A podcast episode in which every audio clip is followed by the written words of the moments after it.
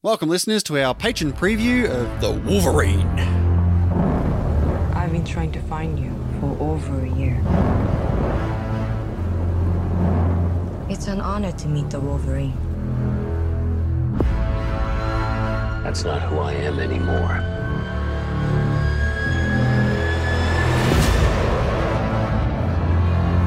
For many years, I have wanted to thank you for saving my life.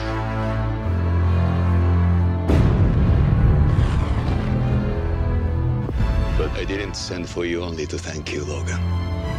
I wanted to repay you. A gift to equal the life you gave me. You have struggled long enough.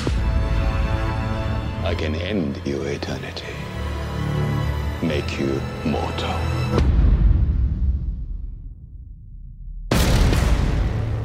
So, The Wolverine released in 2013, starring Hugh Jackman, of course, and a very large Japanese cast that I won't get into their names because I'm sure I'm going to butcher at least 100% of them. Well, I won't do them the disservice of not naming them, so I will name them.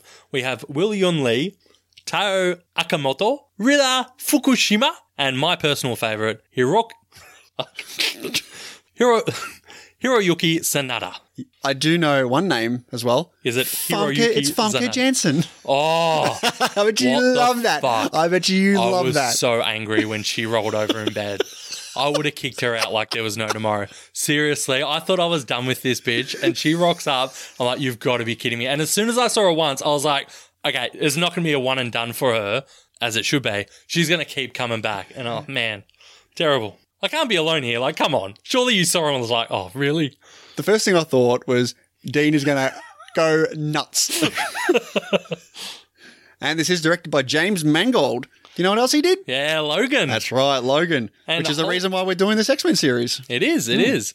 Do you know who else was attached to this project prior to James Mangold? Oh, was it the the pedo Brian Singer? No, he's done. Oh, good. Yeah. Actually, no, I don't think he's done. I'm pretty sure. I'm pretty sure he did Days of Future Past, if I'm not mistaken. Wow. Okay.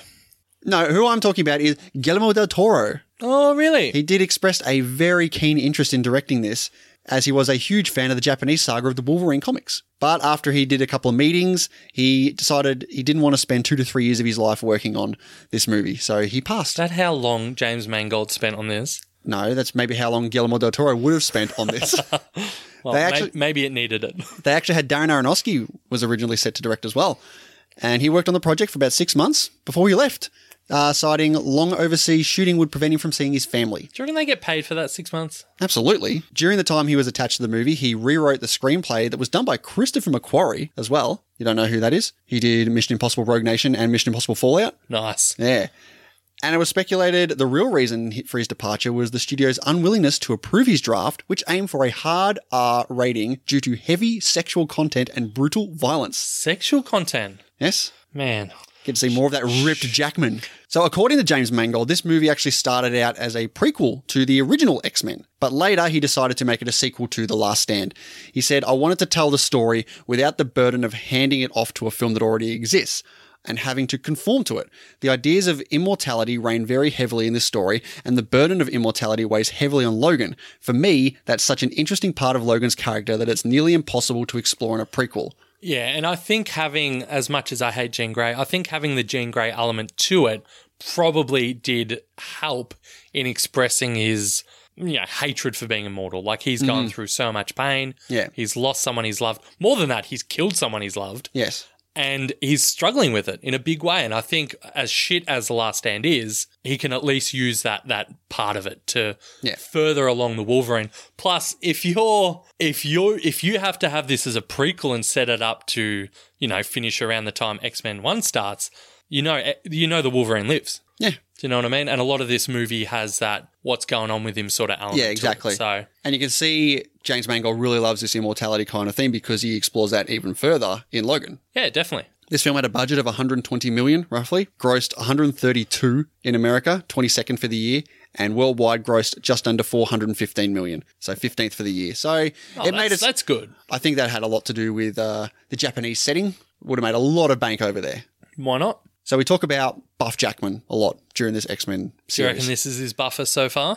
Absolutely. Hugh Jackman even says that. How huge are his veins in that one scene when he's walking past where he- the bomb went off?